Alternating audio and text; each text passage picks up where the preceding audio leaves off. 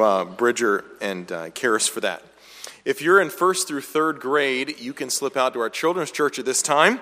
If this is your first time as a parent having a child slipping out to our, our children's church service, uh, just remember to pick them up following the service just out here in the hallway. And, uh, and otherwise, um, we'll just leave them here, I guess. Uh, so make sure you, no, that's a joke. Please make sure you pick up your kids uh, right after uh, the service in the hallway.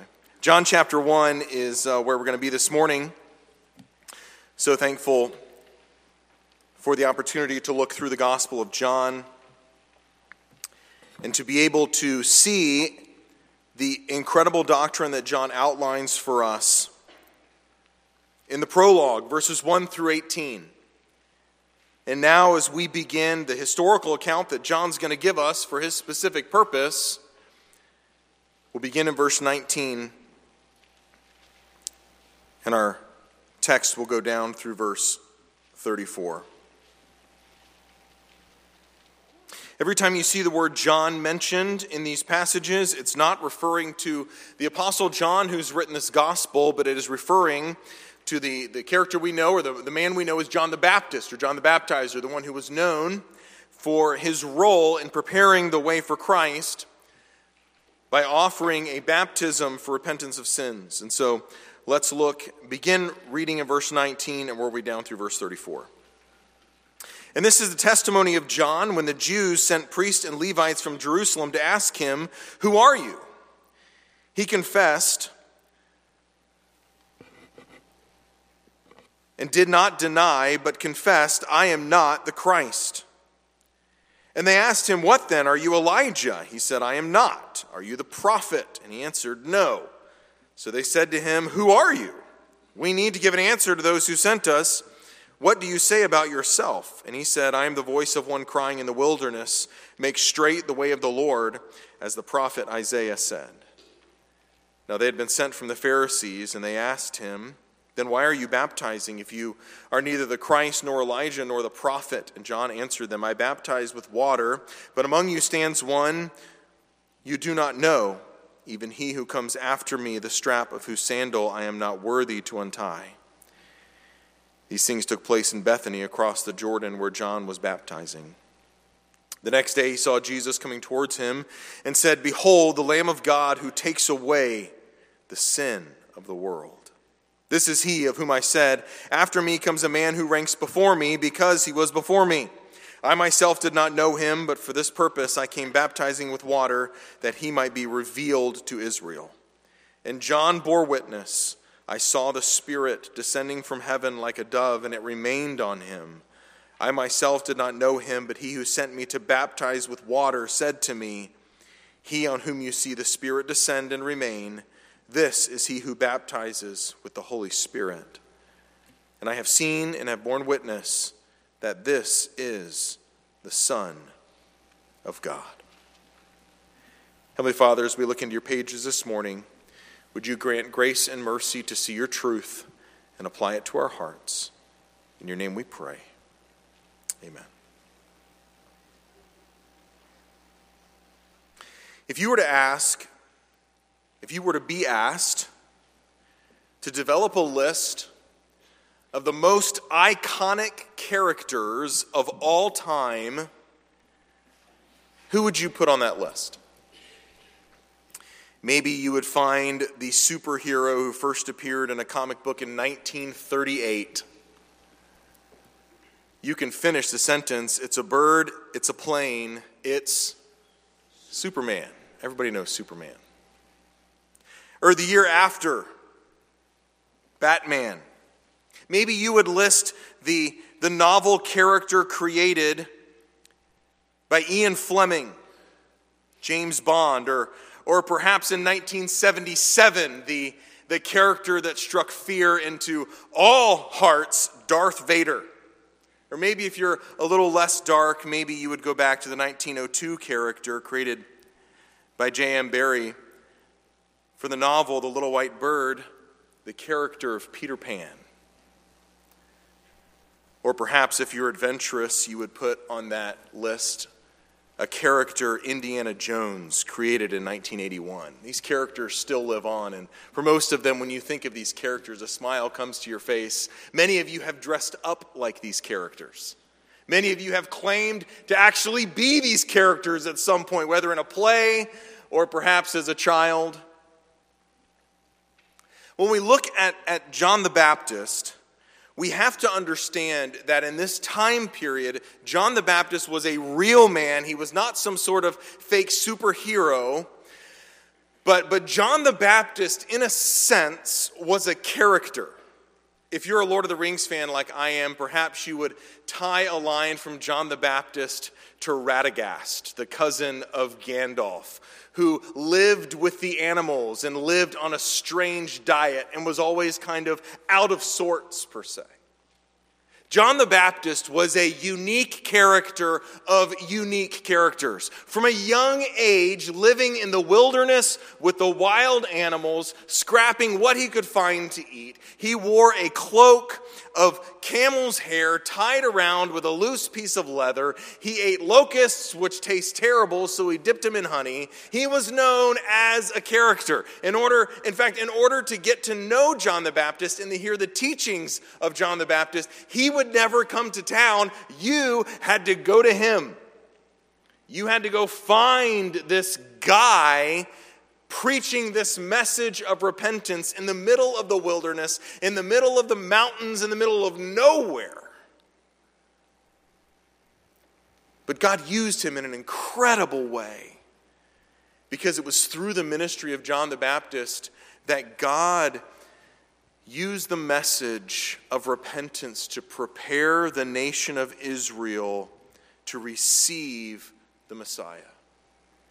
His message was a message of repentance, which means to turn. It means you're going one way and you need to go another way. It's not a message of penance, do good works, and feel bad about things. It's a message of the biblical concept of repentance.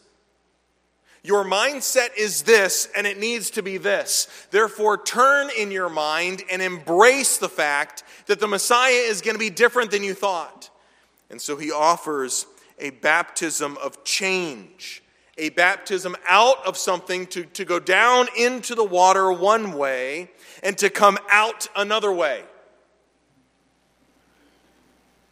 And so we see this real life, true character who the Apostle John calls to the witness stand.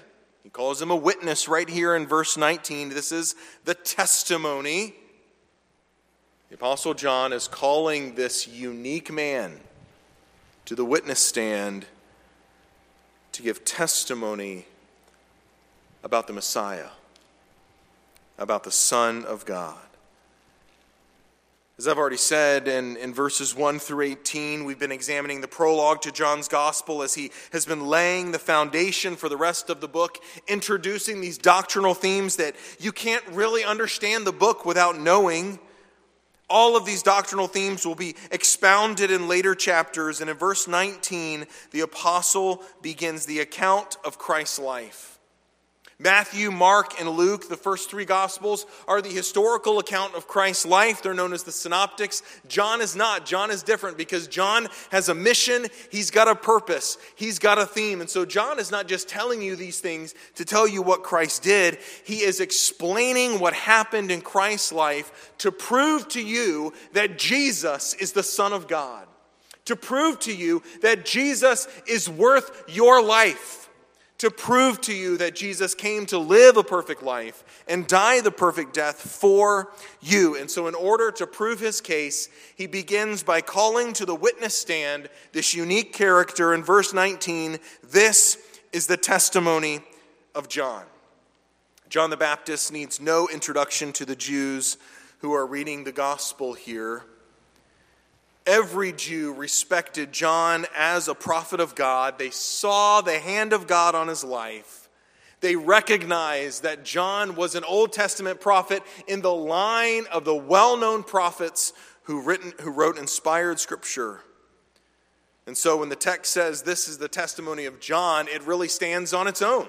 You need no introduction, as those in our culture who are known on a first name or a last name basis. Their name is a household name, so you say it once and everybody knows who you're talking about. And so John was that way. John was a character. Everybody knew the wild man, everybody knew John, John the baptizer. And this is his testimony that he was born of a prophecy of an angel of the Lord through Zechariah and Elizabeth who was barren in Luke chapter 1. He was born into a Levitical household, household, meaning that John the Baptist was in the line of priests. Not a lot of people know that.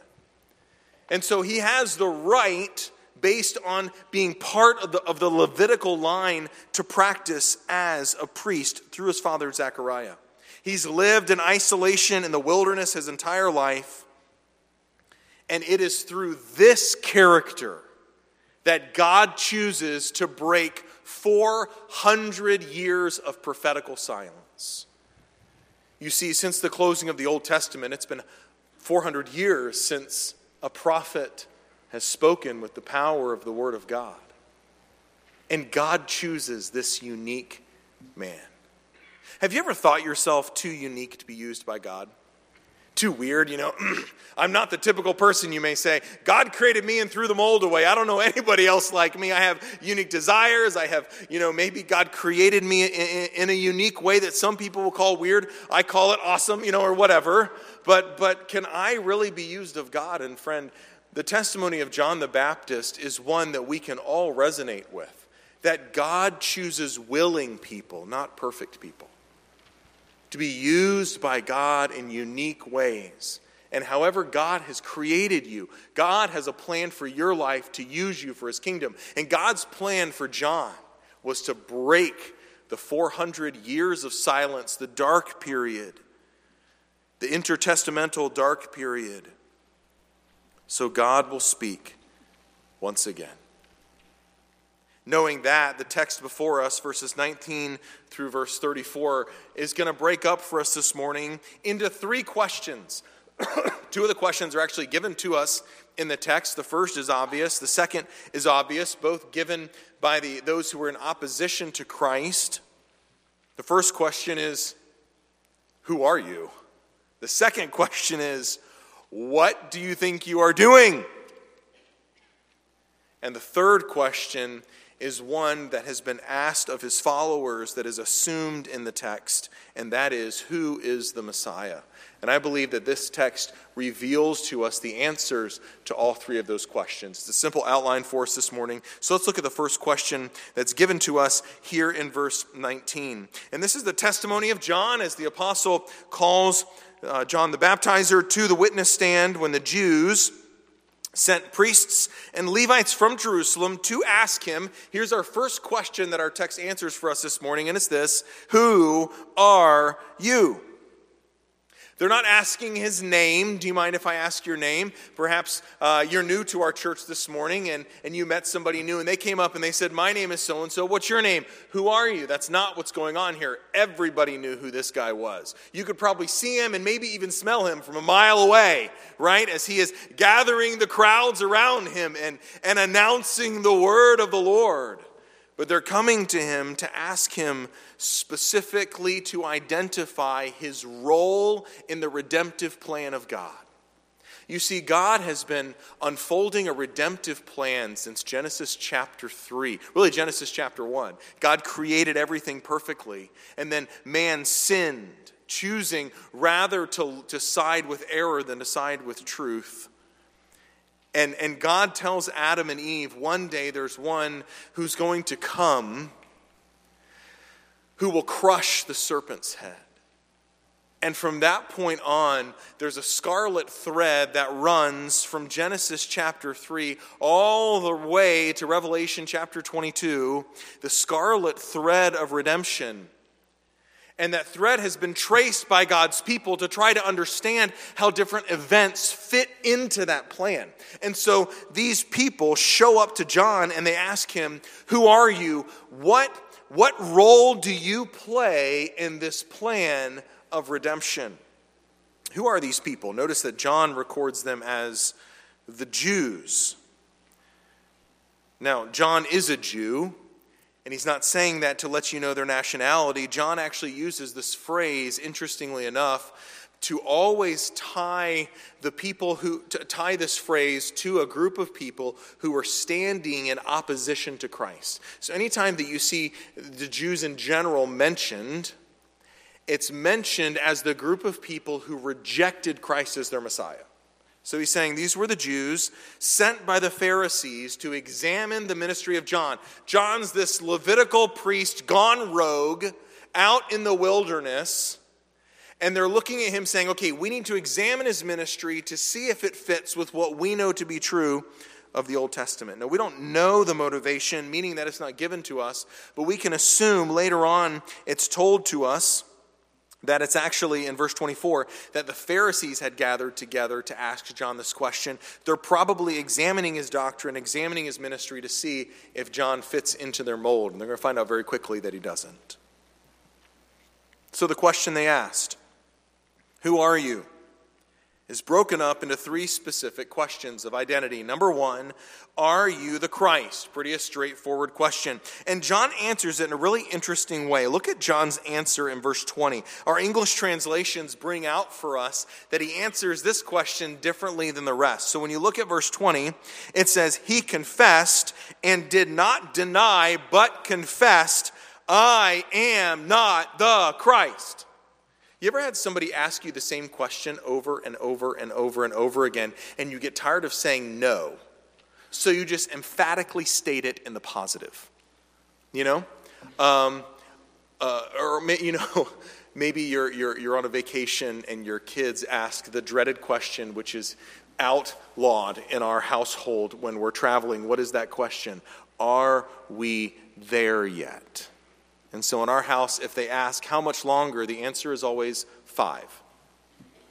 Five what? I don't know, but five something. So the answer is five. Anytime. It could be five seconds, could be five minutes, could be five hours, it could be five intervals of 10 minutes. Who knows? But, but the truth is, it's, it, it's some combination somewhere of five. And so if you ever ask me, how much longer?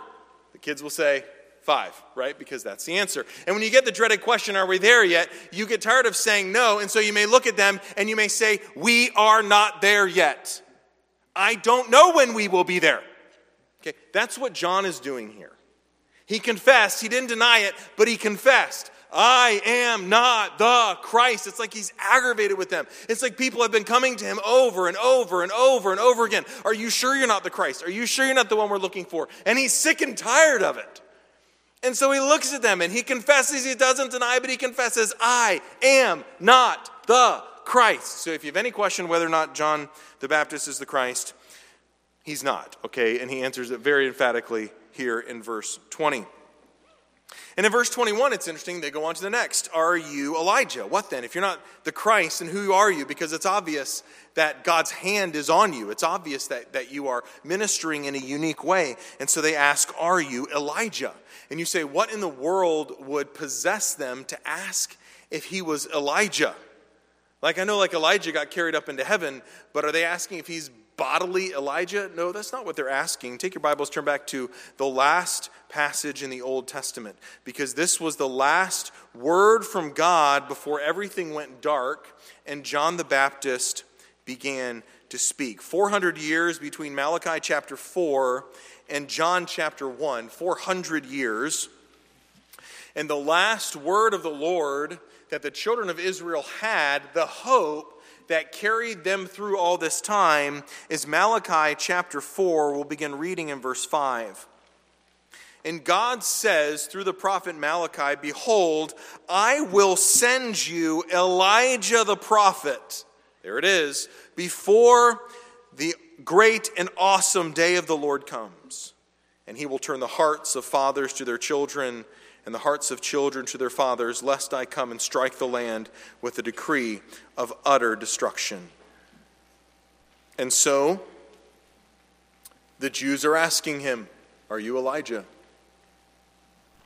Are you the hope? Are you the hope that we've been waiting for? And interestingly enough, John answers no. The third question they ask, we'll get to John's answers here in a second, but the third question they ask is Are you the prophet? Another interesting question Are you the prophet? Not saying a prophet, but are you the prophet? And this question is a little more confusing because this actually stems, stems from a first century misreading of the book of Deuteronomy, of a prophecy in the Old Testament. I want to read this for you. Deuteronomy chapter 18 says the following The Lord your God will raise up for you a prophet like me from among you, from your brothers. It is to him you shall listen, just as you desired of the Lord your God at Horeb on the day of the assembly when you said, let me not hear again the voice of the Lord my God or see his great fire anymore, lest I die. And the Lord said to me, They are right in what they've spoken. I will raise up for them a prophet like you from among their brothers. I will put my words in his mouth, and he shall speak to them of all that I've commanded him. And so, a misreading of this passage in Deuteronomy chapter 15 Deuteronomy chapter 18, verses 15 through 18, a misreading of this passage was that the first century Jews believed that there was actually going to be a special prophet raised up from the Lord who was like God, who was like Moses, and they were looking for this one they only knew as the prophet. And it's a misreading of that text, we'll see in just a minute. But their question was threefold Are you Messiah? Are you Elijah? Are you this prophet we're looking for? And John's answer is I am not the Christ. No, and no. So his first answer is emphatically, I am not the Christ. And that's why you see later in the book of Acts, those who only knew of the baptism of John and the first century church's responsibility that they took on themselves to explain the ministry of Jesus Christ. Because John is not the one they're looking for, he was a signpost. Secondly, he says, I'm not Elijah. And this is a little more complicated. It's a very interesting answer that he gives. Are you Elijah? And John says, No. But if you know your Bible well, in Matthew chapter 17, Jesus says, Yes. So who's right? Jesus or John the Baptist? And I think obviously, under the, the recognition of the inerrancy of, of, of Jesus and his proclamations, we know Jesus was right. And so, in discussions uh, this week, I don't know if this is the correct answer or not, but Pastor Ben said, under the inspiration and inerrant word of God, John the Baptist was wrong, okay? And we know that because we have Jesus's recollect or Jesus's pronouncement that John the Baptist was Elijah. Matthew chapter 17, the disciples asked him, Why do the scribes say that Elijah must come? And he answered, Elijah does come, he will restore all things. Matthew chapter 17, verses 10 through 13. But I tell you that Elijah has already come. They did not recognize him, but did to him whatever they pleased. They killed him. So also the Son of Man will certainly suffer at their hands. Listen to Matthew 10, Matthew 17, verse 13. Then the disciples understood that he was speaking to them of John the Baptist. Elijah has come. And so we do not have a contradiction in Scripture here. What we have is we have John not recognizing his own biblical role as the fulfilled prophecy of, Eli- of Elijah, of Malachi chapter 4. John looks at that and he says, No, that can't be me. Not me. Have you seen me? I can't fulfill that role. No, I, I, there's no way I could be that person. And Jesus says, Yes, he was. He's the prophecy, he's the fulfillment of that prophecy. And it actually tells us, and we don't, we don't really have the time to go down this road, but friends, I want to warn you to be careful of the way that you treat prophecy. Because often we treat prophecy as if it is so clear and we know exactly what's going to happen. I'm talking about maybe futuristic prophecy that is yet to be fulfilled. But in Scripture, every time that we see prophecy fulfilled, it's always a shock to those who are involved in that prophetic announcement.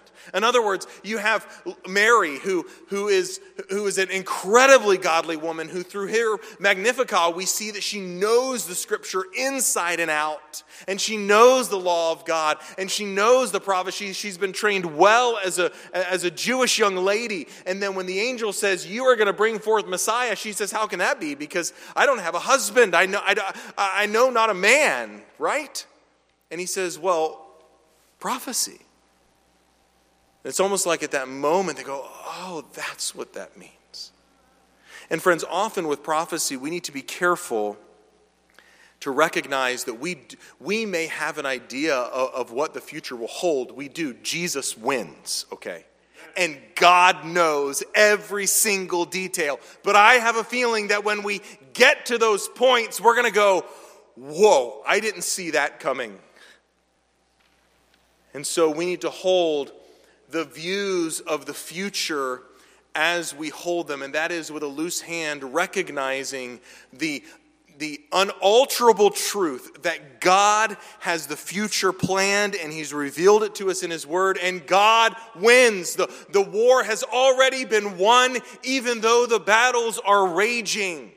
But yet, the details of how that will be accomplished, we need to be willing to be different on and to recognize that we hold those views with an open hand. And so John says, I'm not Elijah. There's no way that could be me. And Jesus says, Actually, he is. He's the one prophesied in Malachi chapter 4. John is not the prophet. In Deuteronomy chapter 18, we say, Well, who is that prophet?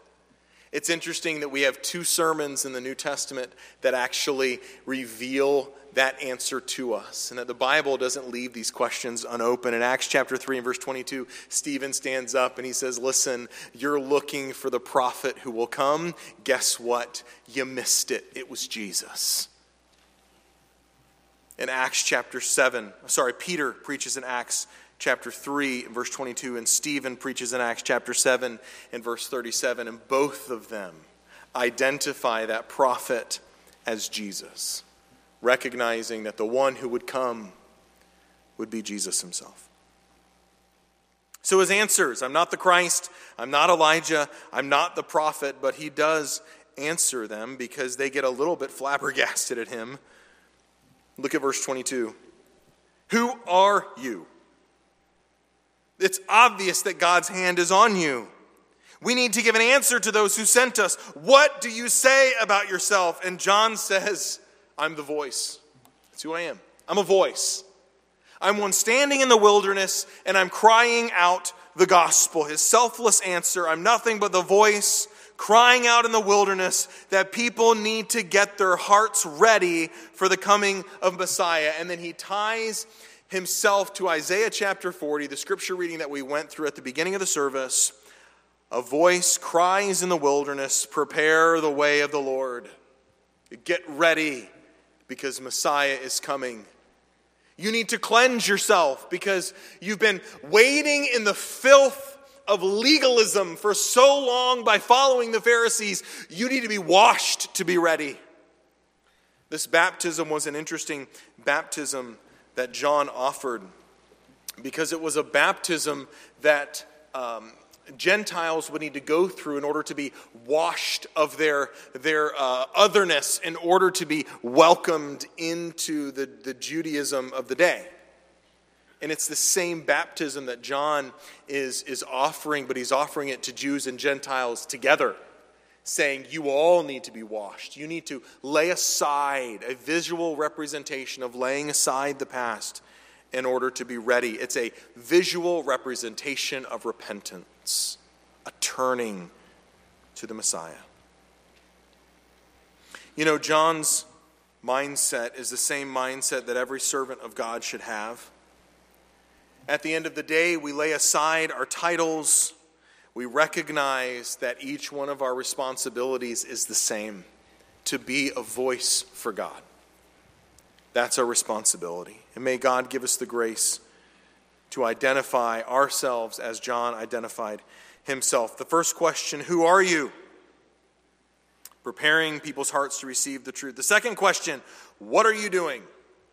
What are you doing? Verse 25. Now they asked him, if you're just a voice, if you're not Elijah, if you're not the Messiah, if you're not the prophet, then why are you baptizing? You see, their question of what are you doing, it was obvious the action that he was doing. He was, he was accomplishing baptism. Their question is tailored specifically to the question of what authority do you have to do this? Right? Like, Whose authority are you operating under? Because this is unlike anything we've ever seen. We know that you're of the tribe of Levi. We know that, that, that you're in the priestly line, but you're not doing this in the temple. You're doing this in the wilderness as people are being baptized for repentance. So they're trying to nail down what authority he's operating under, and he answers it in verse 26 I baptize with water. It's a water baptism, but among you stands one you do not know. You know me, but among you stands one you do not know.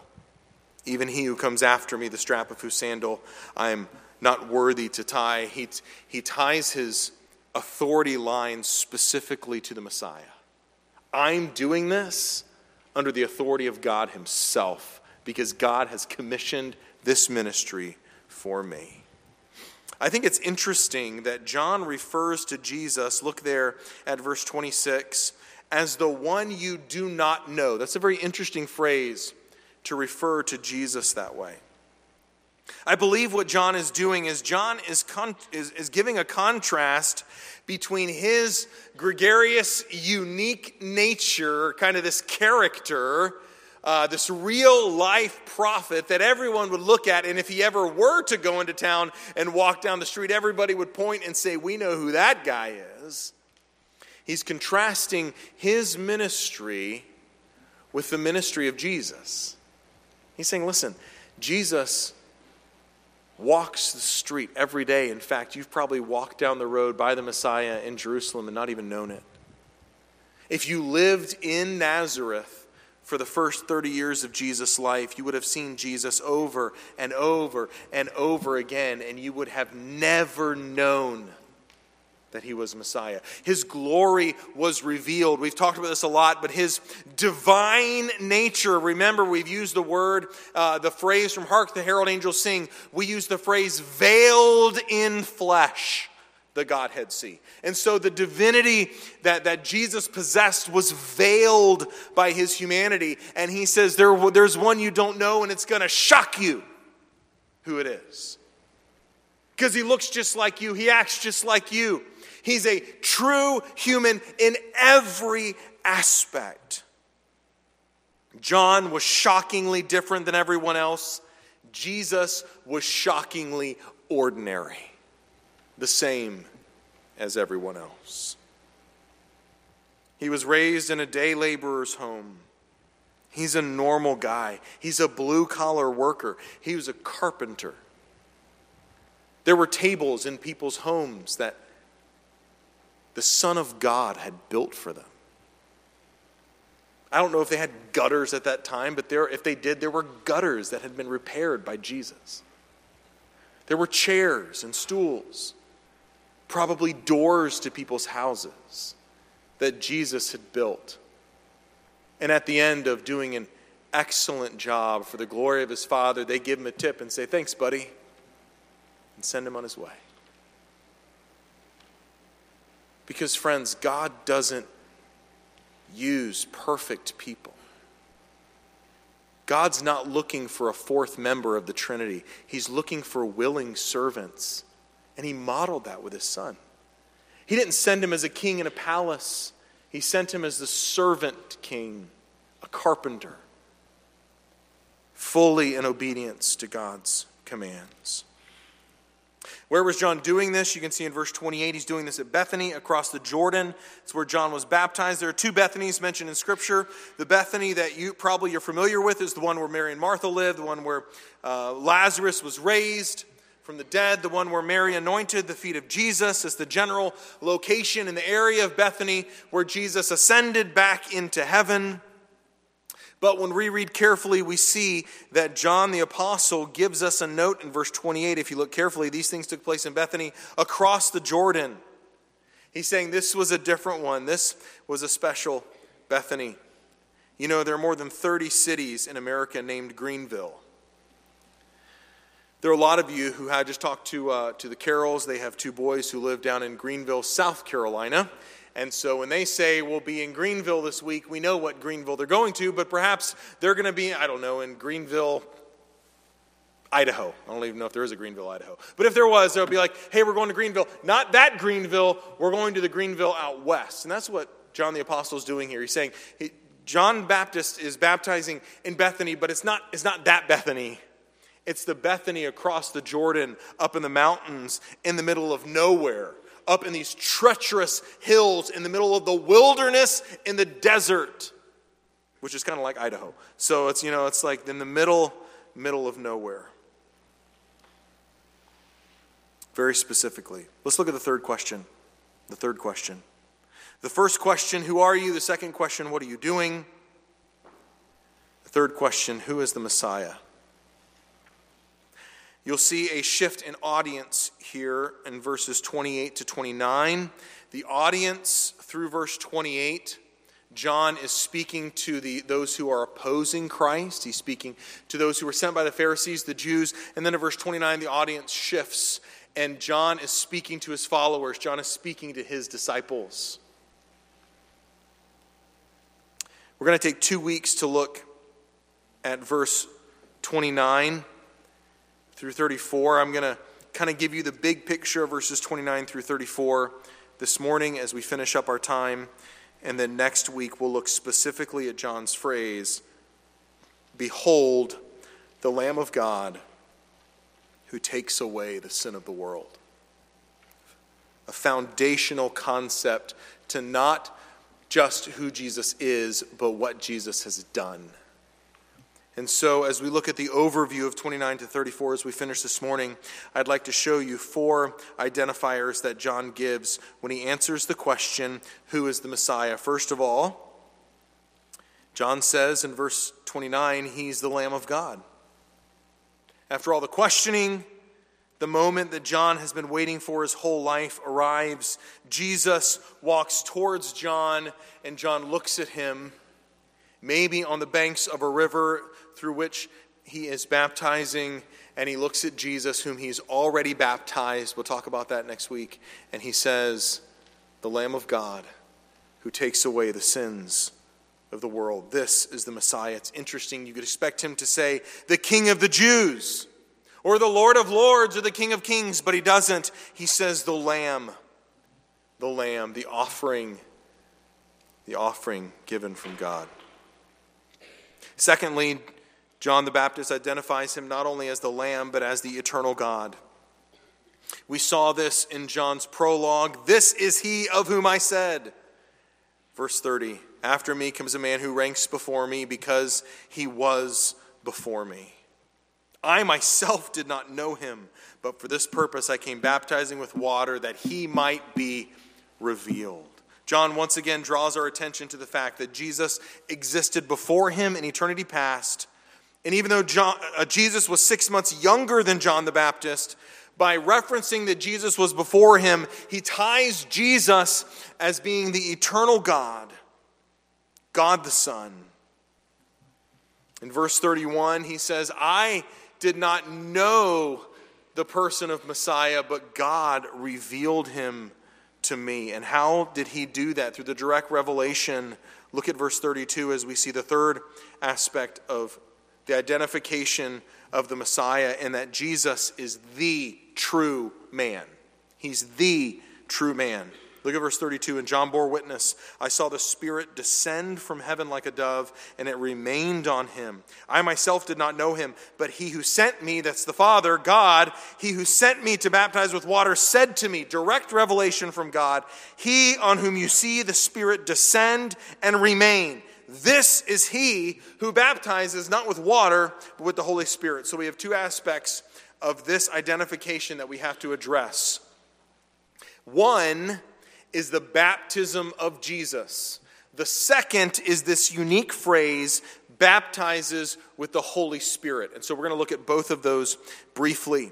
We're going to ask the question why did Jesus need to be baptized? Because John the Baptist references the baptism here. He doesn't, John the Apostle doesn't go into great detail here as Matthew does because his purpose isn't to record what happened.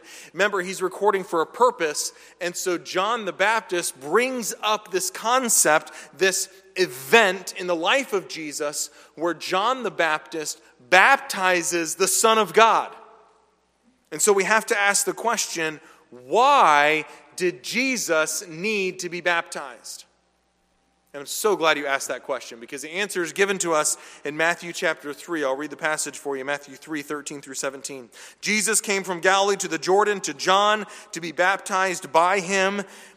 And John would have prevented him, saying, I need to be baptized by you. Do you come to me? But Jesus answered him. Listen carefully to Jesus' answer in Matthew chapter 3, verse 15. Let it be so now, for thus it is fitting for us to fulfill all righteousness. And we need to explain what that phrase means, but there's your reason. Why did Jesus need to be baptized? To fulfill all righteousness. And then John consented. And then we have the account when Jesus came up out of the water. Behold, the heavens were opened. He saw the Spirit of God descending like a dove and coming to rest on him. And a voice from heaven said, This is my beloved Son with whom I'm well pleased. The purpose of the baptism of Jesus reveals to us two things. It's identifying, first of all, that he is a true human. That there is no part of Jesus that is not human in every way. And it's also to fulfill the righteous act that every human needs of repentance in order to be saved, in order to come to Christ. So, the purpose of John's baptism was the opportunity for the Jewish people to confess their sins and to prepare themselves to receive the Messiah. They were turning their back on trusting their lineage, they were turning their back on trusting their actions because actions never got anybody to heaven. They're turning their back on trying to keep the law of God because the Bible is not given to us to show us how to live. If that's the case, we're all in big trouble because none of us can live up to the standard of the Bible. The Bible was given to us to show us that we can't live up to how we're supposed to live, and we need Jesus. We need the mercy of God.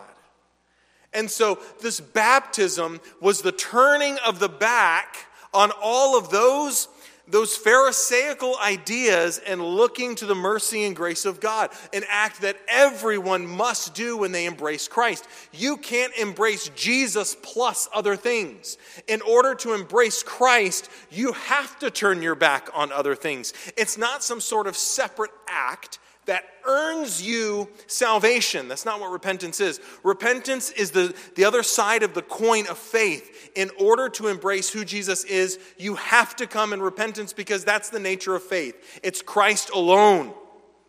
And so John is baptizing these Jews, saying, You need this, you need this, you need this. And Jesus is being baptized so that he can take your place. He has to fulfill all righteousness. In other words, Jesus didn't need the baptism of repentance, but we do. And as a true man, Jesus fulfilled all righteousness. And this is an aspect of the role of Christ that a lot of people don't understand. And hopefully, I can help you understand this this morning. That it wasn't just the death of Jesus that made salvation possible. It was the life of Jesus as well.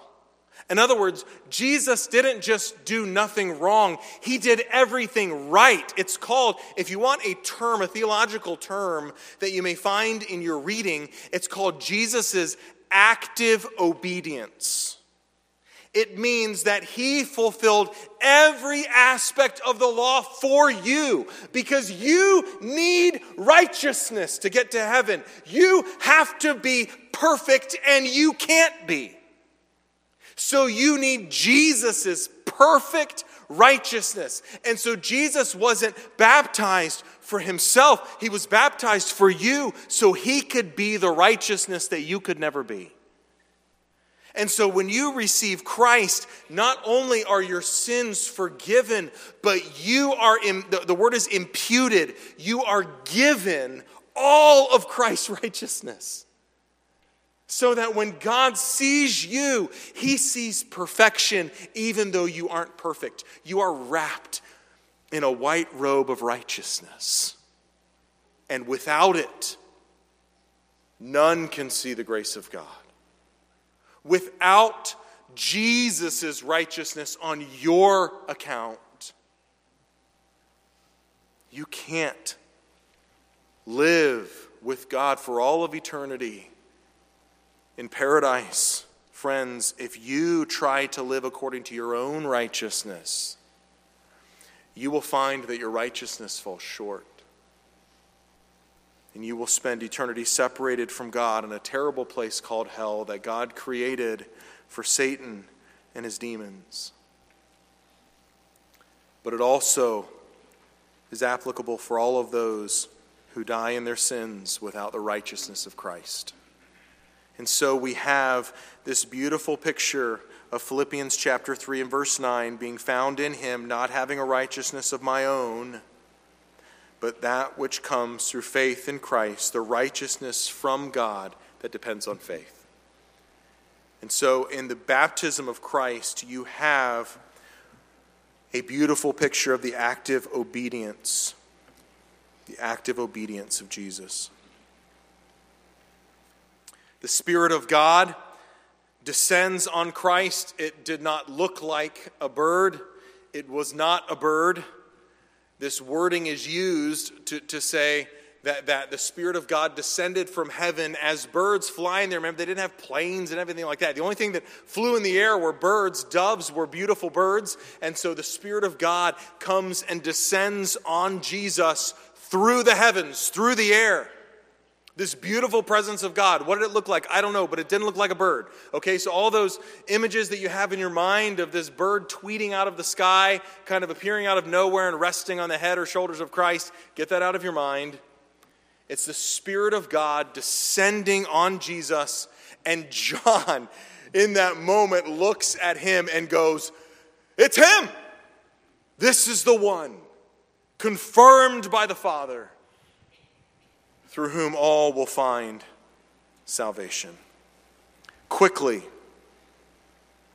what in the world is the baptism of the Holy Spirit that we see here at the end of verse 33? It's something that's gravely misunderstood by many people. Pentecostalism would misrepresent this doctrine by believing that sometime later, following a conversion of a person, is the baptism of the Holy Spirit, just like the first century uh, believers, the first century Jews misread Deuteronomy chapter 18, so that movement misreads the book of Acts. They would believe that the Holy Spirit will somehow later evidence this baptism with supernatural abilities like ecstatic utterances and such.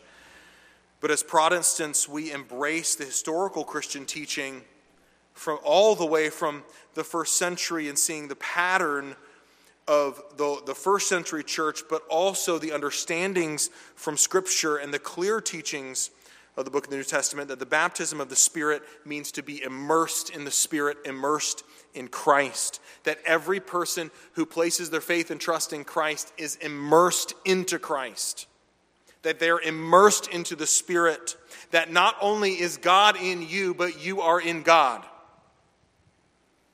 It's this, you'll often see it referenced as union with Christ, union with God, union with the Spirit, and it's this union that brings not only the presence of the Holy Spirit in your life, but it also brings the fellowship with other believers. And so we are baptized, according to 1 Corinthians chapter 12, into each other, into the body of Christ. It's being found in Christ. It has nothing to do with ecstatic blessings that descend on a person after salvation, but it's the presence of God in the believer and the believer in the presence of God. And certainly there are times in which a person needs to walk in the Spirit, to be in fellowship with the Spirit. And there may even be times through which the Holy Spirit chooses to use somebody in a unique way in a certain time, or there is perhaps certain times in which the Holy Spirit moves in a unique way. We would call that revival, a proper understanding of revival. Is God of his own volition, through the power of the prayers of his people, choosing to move in a unique way, and may we pray for that today. But the baptism of the Spirit here is, the, is, is referring to the union with God that we experience as believers, given to us at the moment of salvation, which began in Acts chapter 2 at Pentecost. The fourth identification is one that we've been looking at through the entire prologue, and that is how he ends in verse 34. And if you have any questions, it's like, it's like John the Baptist is on the witness stand, and, uh, and they end their questioning, and he's like, just in case anybody missed it, verse 34, we've seen and bore witness, this is the Son of God. Like, if you just want to wrap it up, look at, look at Jesus. He's the Son of God. He's worth your worship. He's worth your life. He's the only one who can bring lasting satisfaction on this earth, who can bring eternal life for all in heaven for all of eternity. And friend, if you're here and you're empty in your soul, if you pillow your head at night and you know you're missing something, it's Jesus you're looking for. Amen. He is the Son of God. He's the answer that you're looking for, the only answer. And without Him, you will be lost. But with Him, you can be found. And so, John the Baptist on the witness stand is our first witness that's called. He wraps it up. He's the Son of God. Friend, to miss Jesus is to miss heaven. There is no heaven without Jesus. There is no hope without Jesus.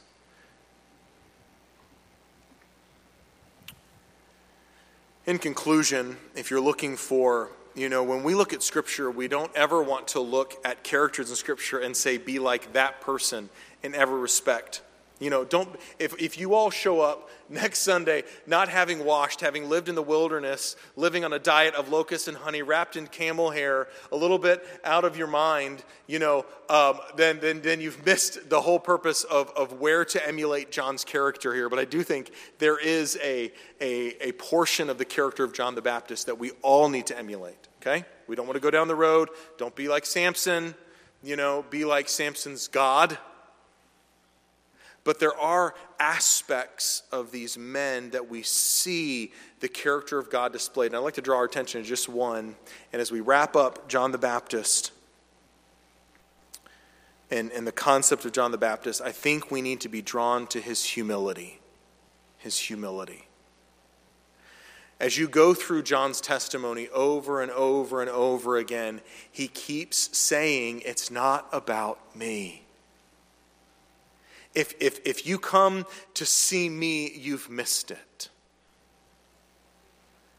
I am not the Messiah. I am not Elijah. I am not the prophet. He who comes after me, the strap of whose sandal I'm not even worthy to untie. I'm not even worthy being the lowest servant in his house. This is he of whom I said, After me comes a man who ranks before me, because he was before me. I myself did not know him. I came baptizing with water to reveal him. I have seen and borne witness that this is the Son of God. And the culminating statement from John I'm just a voice.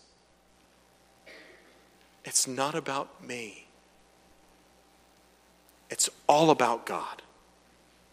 It's about Jesus. I'm a signpost. That's all I am. And friends, we can emulate that same humility, can't we? I should say, shouldn't we? That if we have a role to play in God's mission here on this earth, and we do, May it be to be the voice. And, friends, can I also tell you that one of the goals that we have in our church membership is to train you to be good church members, not only here, but if God ever moves you somewhere else, to be good church members in a different location. And, and, and listen carefully. If you are ever looking for a church, Look for a church in which the leadership of that church recognizes that they are just the voice, that it's not about them. There are churches all over this United States in which the church is centered around personalities of people. And man, may that never be the case at community. I know that's the prayer of our pastors here. I know that's the prayer of our leadership here. May that always be true of our leadership here at community. And if God ever takes you to another ministry, may you look for a ministry in which the leadership of that ministry says it's not about us, it's about Jesus. We are simply the voice to point the way, or the signpost. And may God grant us that humility in our individual lives and in our corporate body as a church. Amen. Heavenly Father, we do pray that you would grant us that, that we would see this beautiful picture of God the Son on display, the true man, the true God. And may you ingrain in our hearts the truth of Psalm 115:1 Not unto us, O Lord, not unto us, but to your name give glory for the sake of your mercy and for the sake of your truth. May we be voices crying in the wilderness, pointing to Jesus, pointing people to the Lamb of God who takes away the sins of the world. With your heads bowed and your eyes closed, before we enter back into the busyness of this day, would you take just one beat? Would you take one moment and would you lean into what the Holy Spirit is pressing into your heart at this moment? Friend, maybe you're here and you're not a Christian and you know you're not a Christian and you feel the drawing hand of God on your life. Would you call out to Jesus and lay hold of him in the quietness of this moment? You need nothing but Christ. You don't need to fix yourself, He'll do it for you. You don't need to feel bad about your sin, friend, that comes later. What you need to do is you need to run to Jesus and Jesus alone, laying your heart and your life down at the foot of the cross. Would you do that this morning? And, Christian, would you pray that God would make you a voice? However, God is stirring you in these quiet moments of reflection and response, would you do business as the Holy Spirit works in your heart?